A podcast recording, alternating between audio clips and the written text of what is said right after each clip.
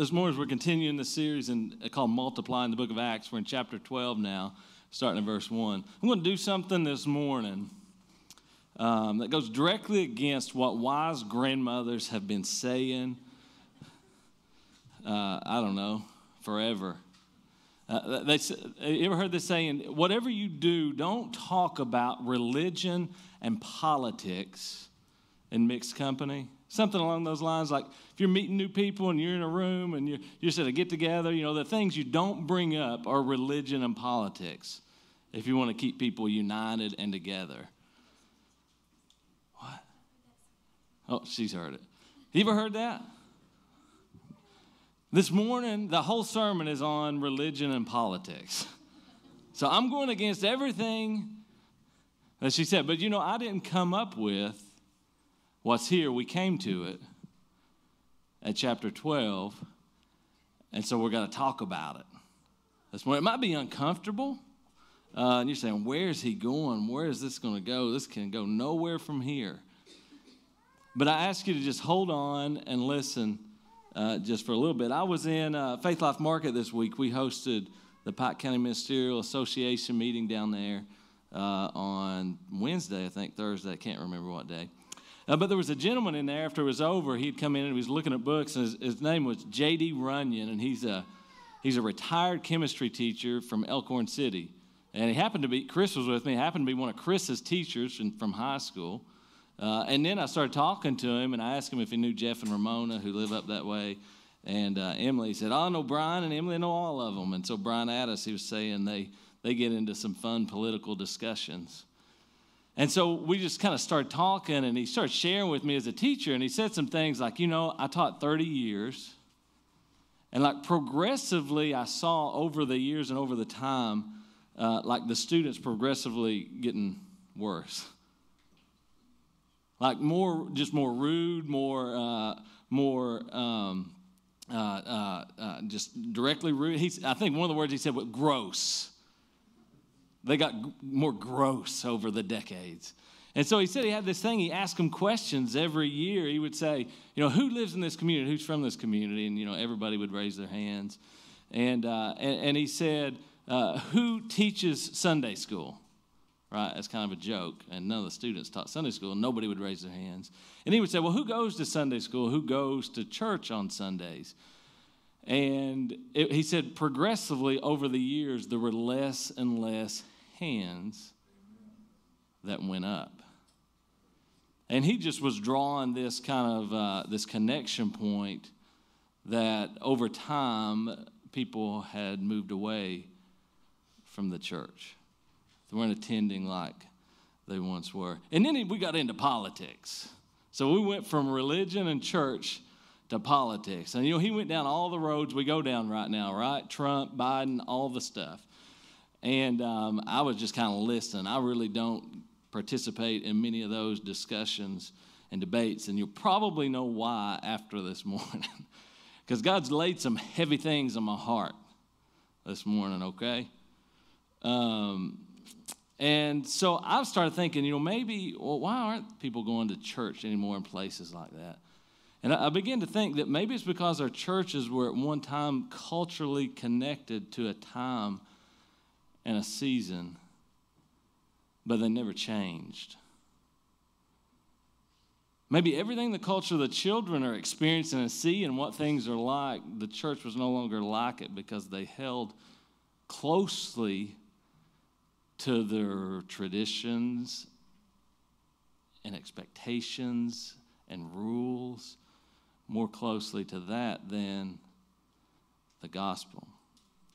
Uh, maybe they maintained the status quo, drawing a line in the, the sand to ever surrender their man made expectations, rules, rules, requirements. They refuse to connect with culture and maintain real and relevant Maybe they focus, this is just me thinking, I'm trying to figure this out. Maybe they focus more on their own comfort and condemnation of those who weren't with them than sharing the gospel with those around them through love, service, and truth.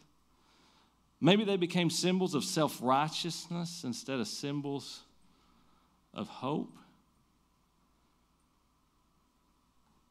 Maybe they became the place you avoided when you messed up instead of the place you ran to.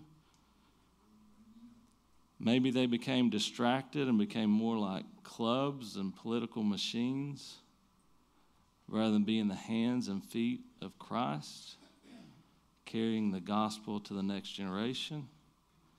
I don't know. Maybe there's some, maybe there's not some. Maybe that resonates with you, maybe it doesn't. There's something here about religion and politics that we get to in chapter 12. This place is quiet. Y'all are like never this quiet.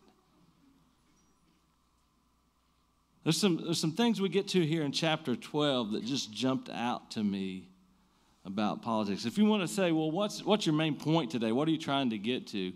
Uh, I, want, I, want you to, I want you to hear this that when, when we choose to follow Jesus, when we say, I'm going all in on Jesus, then we have to lay down the world's measuring stick of what success looks like, of what, what is expected. Because here we had some hung, people who were hungry for power. That's what we get to in this passage. And so we're, we're bombarded with measuring sticks in life, right? The world's measuring sticks, like, uh, and, and some of these are going to be, that's totally obvious, and some not. Maybe it's like, how many followers do I have on Instagram? Like all my friends have more followers than me, they're getting more likes than me. Or maybe it's the filter on Instagram. Have you seen what those things can do to your face? I mean, it's the crazy things, but also they make you look like perfect or whatever that is. It's like they defined themselves the baseline of beauty instead of God. And now we got all these people trying to live up to that measuring stick. Maybe it's the address we live in, the neighborhood we live in. Maybe it's the type of car we drive. Maybe it's how much is our bank account. Uh, maybe it's the hobbies that we have and where we golfed last weekend or where we, you know, where we went to the best spa or all these things. Maybe it's degrees. Maybe it's salary. Uh, um, but what we find here is the root of mankind, like this, from the, the time mankind sinned and Adam broke free, is this one measuring stick, this one thing, this hunger that is dangerous, and it's a hunger for power. Power and influence, the pressure of who you know. Who do you know? Who can you call? Who can you text and get something done? Saw a post about a local general store this week, uh, and it's talking about local politics. I don't remember the guy's name. I don't remember the, pre- pre- the press precinct. Uh, but they said if you get this guy's to win this precinct, you got to have his say so. Right? Is this the way the world works that we live in? And so, what we have here, you say, when's he going to get to the Bible? Where I want to take you first is Mark chapter 10. I know we're in Acts chapter 12, but we're going to talk about James. I want to tell you something about James. I'm going to give you some points to think about. This is James and John, the sons of Zebedee, closely, many times mentioned with Peter. These were the brothers who were fishermen who left everything to go follow Jesus. And here it says, Then James and John, the sons of Zebedee, came over and spoke to him, spoke to Jesus. They said, Teacher. Uh, and then they said, We want you to do us a favor. They said, he said, Well, what's your request? They replied, When you sit on your glorious throne, we want to sit in places of honor. The title of today's message is Places of Honor. They said, We want to sit in, uh, places of honor next to you, one on your right and one on your left. You see, because the disciples were still confused about Jesus. They thought his kingdom was going to be earthly, worldly. He was going to set up like a military rule, and he was going to, he was going to take Jerusalem and, and Israel, the, the space there back from, from Rome, and he was going to kick Rome out. Like he was going to be this major king. And so here, James and, and John are like, hey, when you're on that throne, let me be your number one, number two. Does that sound like the way politics works? In our world, you do favors and then and, and you get in kind. I'll do this favor for you. Give me that seat. Give me this position. See how the games work. The games have been played 2,000 years. They've been played since the beginning of time. It's not new. And they said, We want to be on your right and your left. And Jesus says something powerful to them. He said, You don't know what you're asking. You don't know what you're asking. Are you able to drink from the bitter cup of suffering that I'm about to drink? And they're like, oh, yeah. Like, whatever it takes to be on your number one and number two, I'm ready for it. We are able. Then Jesus told them, You will indeed drink from my bitter cup and be baptized with my baptism of suffering. All the other disciples heard about this, the other 10. They get mad, indignant. Why are they getting to be number one and number two? Jesus calls team meeting. Y'all get in here, huddle up. You know that the rulers in this world lord it over their people, and officials flaunt their authority over those under them. But among you, it will be different. Whoever wants to be a leader among you must be your servant. And whoever wants to be first among you must be the slave of everyone else. For even the Son of Man came not to be served, but to serve others and to give his life as a ransom for many. I want to share this reality that absent Jesus and a change in our hearts, this is a point you can write down. Absent Jesus, uh, people uh, seek out their own self interest. That uh, just be ready for that in life the natural status of man is to seek out our own self interest, self preservation, self power, uh, leveraging and using and manipulating the system and people for our own good. Okay? I mean, there are good people in politics that hold political offices, uh, um, but the whole system is set up for self preservation and self promotion. It's the way it works. And so we find here in, in Acts chapter 12, about that time, and you remember what happened last time? Barnabas had gone down to Antioch. Man, good stuff happening in the church at this point. You know, since Stephen got martyred, I mean, Saul got saved, Cornelius got saved. They went down to Antioch. There, I mean, this is a revival, people getting saved. It's going so good. Like, it's great. It's like, oh, this is church. This is what God's doing. I'm loving this. And then immediately we get to chapter 12, and they're like, they, they just said what was happening in Antioch, and they said, meanwhile, basically, back in Jerusalem, King Herod Agrippa began to persecute some believers in the church. He just got in his mind, like, I've had enough of this.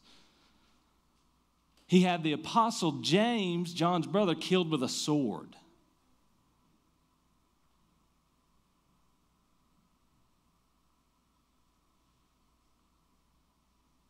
James had asked for a place of honor. And Jesus said, My kingdom is different. You're going to drink from a cup of suffering. He had the apostle James' brother killed with a sword. So all of a sudden, we see here in the storyline that as God's church grows, there's always persecution against it. That, that, that following Jesus does not always promise rosy rewards and success, and by the measuring stick of mankind, like the bank account going up, the you know I was successful, my name was in lights. Was listening, to, Rosie was listening to that song Champion. Well, y'all heard that song? Like I've been waiting my whole life to get my name in lights. So that's one of the lines out of the song, right? And so things are going well, and we, we find that following Jesus doesn't always lead to what we would see and identify as worldly success by worldly measuring sticks. What we find here is Herod is doing this because it's popular. It's politically good. It's helping him. There was a, minored in government in college, and there was this book we had to read by a guy named Alexis de Tocqueville, and everybody just fell asleep. But he, he talked about this thing in, in democracy, thing called the tyranny of the majority. And, and, and he said it like this abandonment of rationality. When, as Tocqueville remembered, a decision which bases its claim to rule upon numbers and not rightness or excellence. And all of our founding fathers understood this, like this risk of democracy. What if everybody, well, if we're ruling by majority, well, what if the majority is wrong?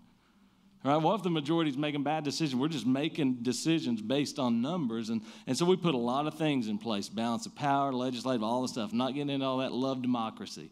What I'm saying is there's risk involved with politics and seeing the church as playing some major role and being a political machine to affect and influence politics.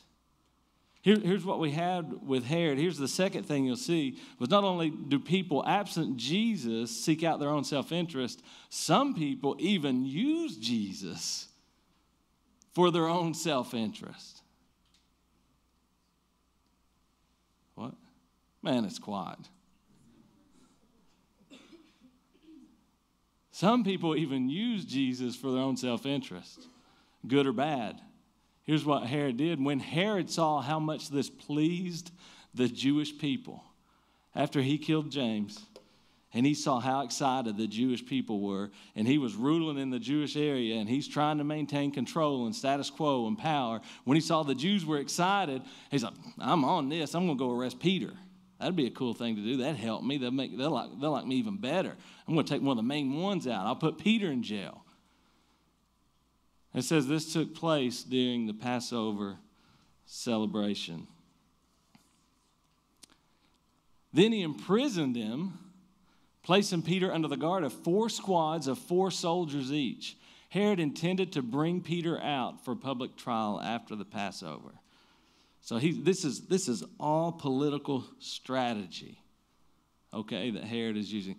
This is why was Christ crucified? It was political strategy.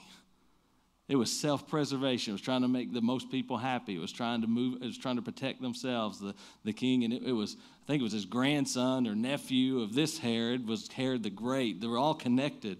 And so we now here have it again. He's arrested Peter. He didn't just arrest him. He put four squads of four men. This was not normal.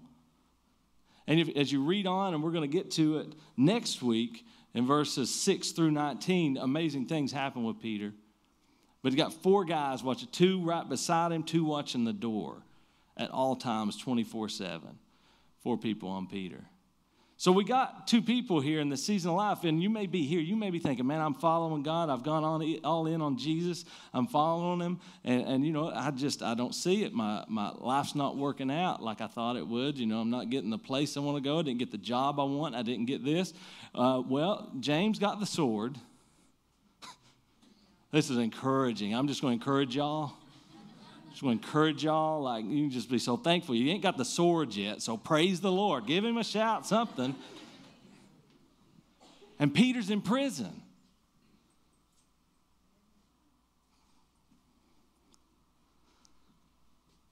He said, Are you willing to drink from my cup of suffering?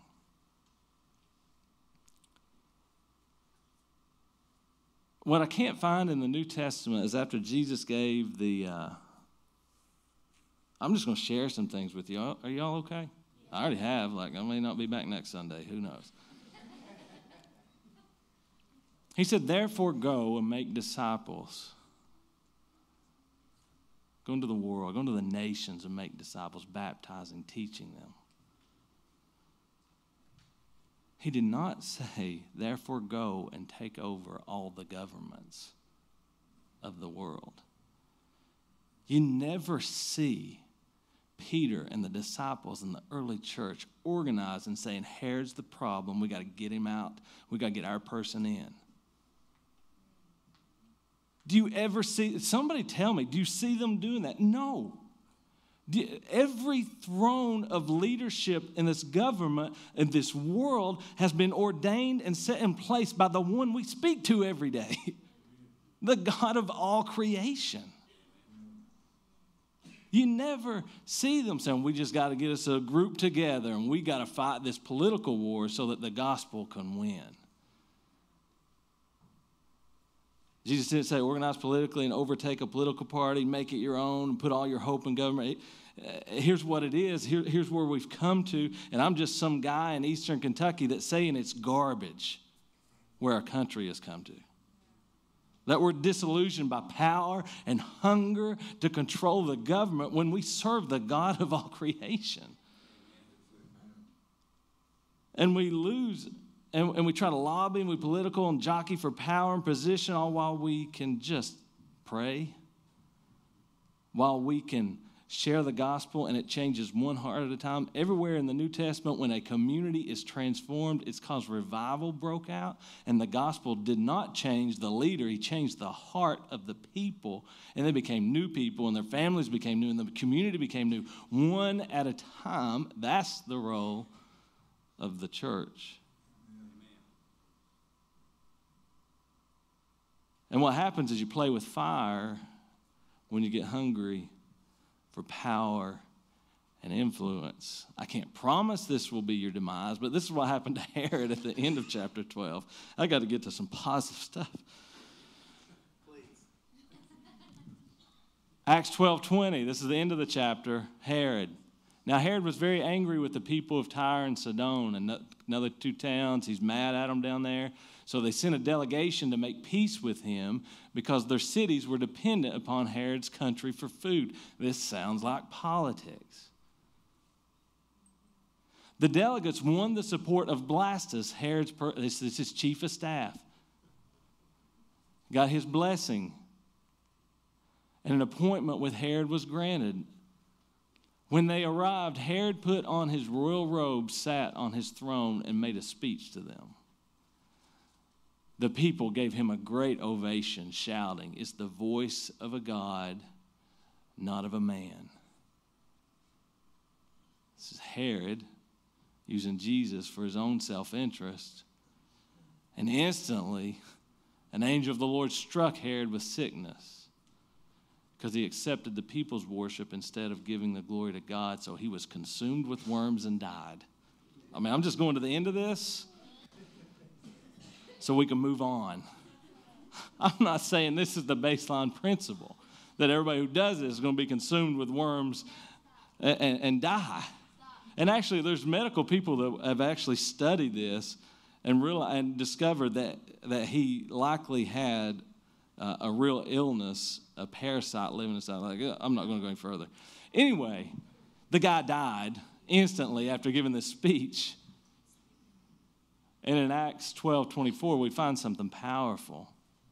We find something that even though a man with an agenda that was against God, it was all about himself, it says, meanwhile, while all this craziness is going on, the word of God continued to spread. And there were many new believers. Meanwhile, all the politics felt out of control and like God had lost control, like it, he, he hadn't. He had not lost control, and there were many new believers. So we've said, absent Jesus, people seek out their own self interest. Uh, some people even use Jesus for their own self interest. And the final thing I want you to just jot down and think about this truth is that Jesus works through people to accomplish his good and perfect will. All people. You think, man, Pharaoh was like the worst. He kept them in captivity and then you know, he, he finally let them out after Moses got down there. And then he's coming and chasing them. He gets them cornered at the Red, Red Sea, and he's evil. He's like, he's, he's, yet, yet God said, I raised him up for my purposes.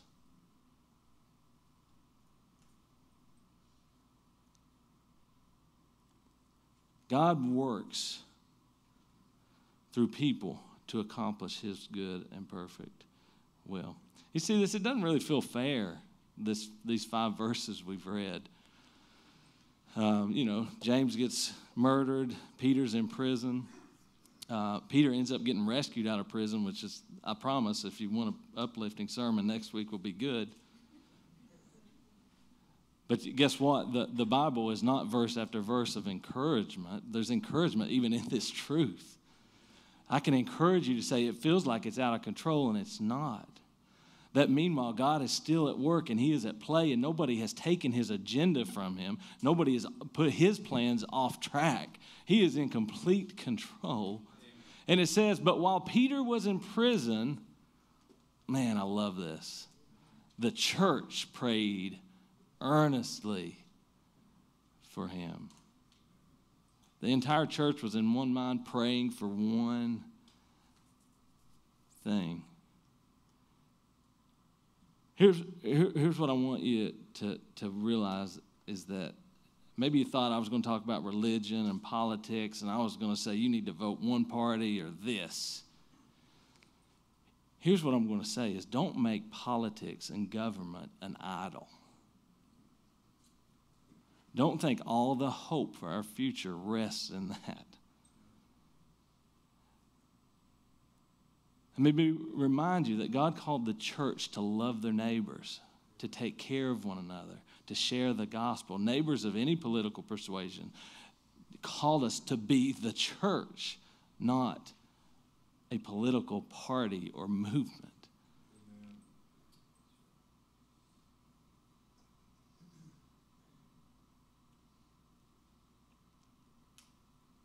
I spent a lot of time in government, a lot of time there. Can't, uh, I've never been elected to office, but I've worked with a lot of people in office. Uh, and I've seen a lot of nasty things. And I've met a lot of good people. I can be honest with you and say, without offending anyone in office, I think they would all agree it is a difficult task to maintain genuine concern and love for service. The system is messy and it's nasty. It just is.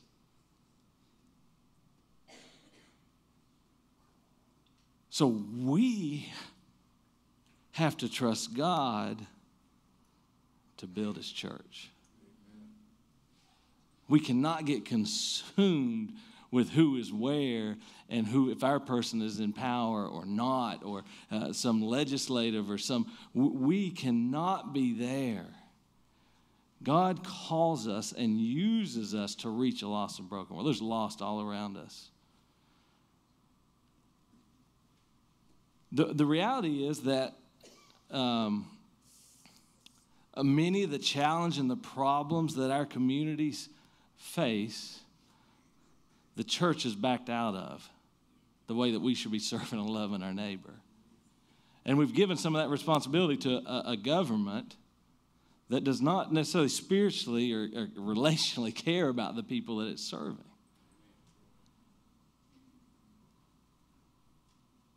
But while Peter was in prison, the church prayed very earnestly for him. When things seemed like they were going out of control, here's what I want you to know.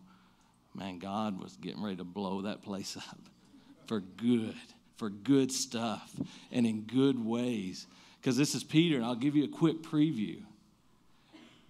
And I, I want to connect one thing to small groups here it says they were praying very earnestly for him. Peter gets put in prison, and he's sitting there, and the day comes that the next day, uh, Herod is going to is, is gonna basically publicly execute Peter. He's going to use this Jesus movement for his own political benefit. And we can do that for good or bad. Both sides use it for good and bad. Get on CNN, get on Fox News.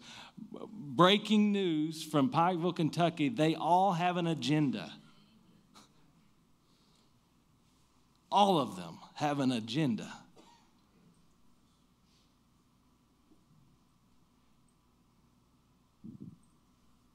He's getting ready to kill Peter.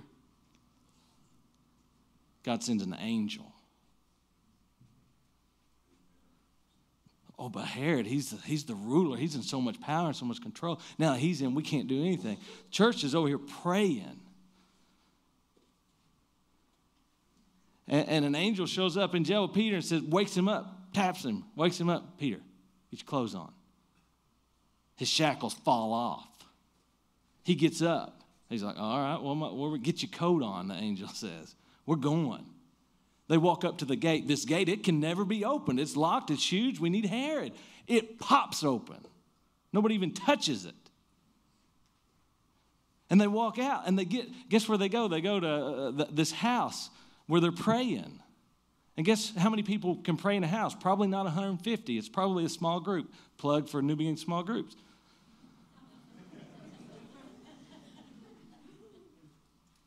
And they're praying. He knocks on the door. And the, the handmaid, the servant, comes to the door and, and she said, Who is it? Uh, and, and, and, and he's saying, Let me in. And he doesn't say his name, but she recognizes his voice. She says, That's Peter. It's Peter. So she goes to the group that's praying, and uh, she's like, Peter's at the door.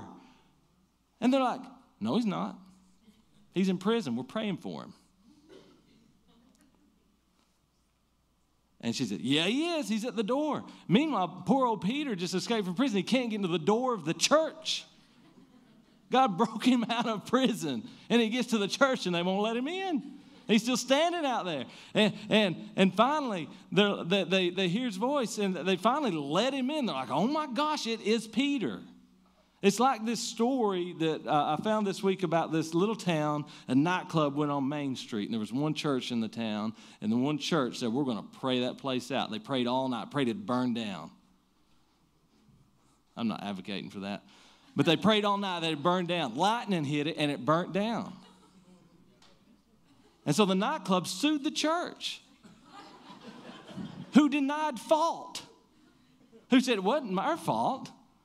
And so the, the judge hears both sides of this. He said, I don't know who's at fault here, but one thing I know is the nightclub people believe in prayer and the church does not. this is what's happening in this story in chapter 12. And so, what I want you to think here's Peter in prison, James been murdered, it's just falling apart. It's never falling apart.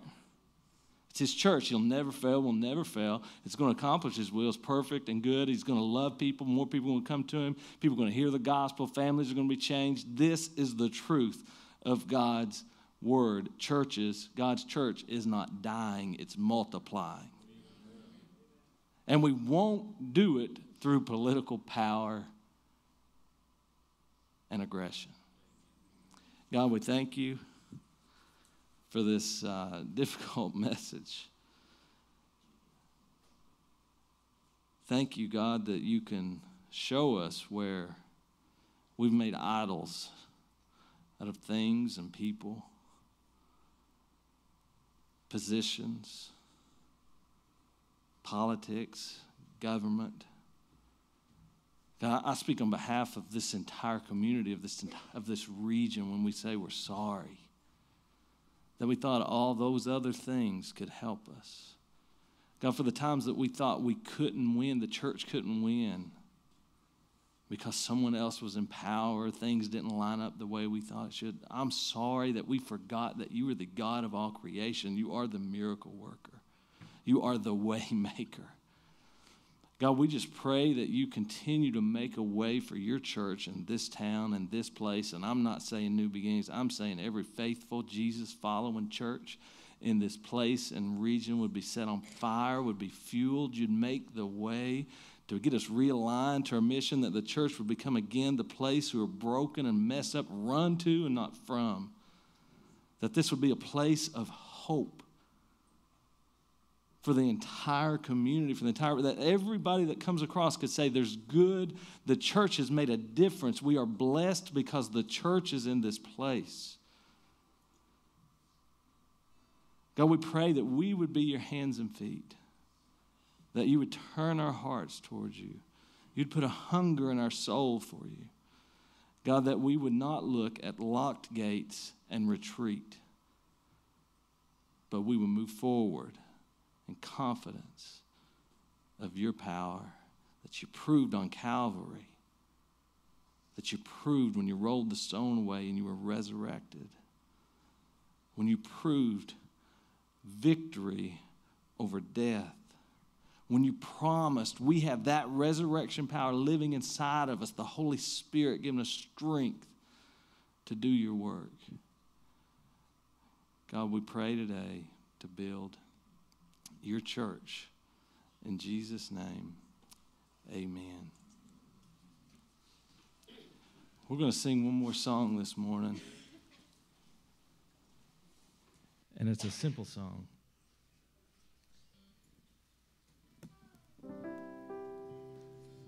This is knowing that regardless of whether anyone goes with us, or not. To, and now knowing that Jesus invites us to follow him and find places of honor with him, and that's not the places of honor as this world would measure it. But maybe it's just that someday we we close our eyes in this life for the last time. And he says, Well done, my good and faithful servant. You served me faithfully. I doubt he says, You did so good getting your name out there. He says, You made me famous. You made Jesus famous. We're here to make Jesus famous.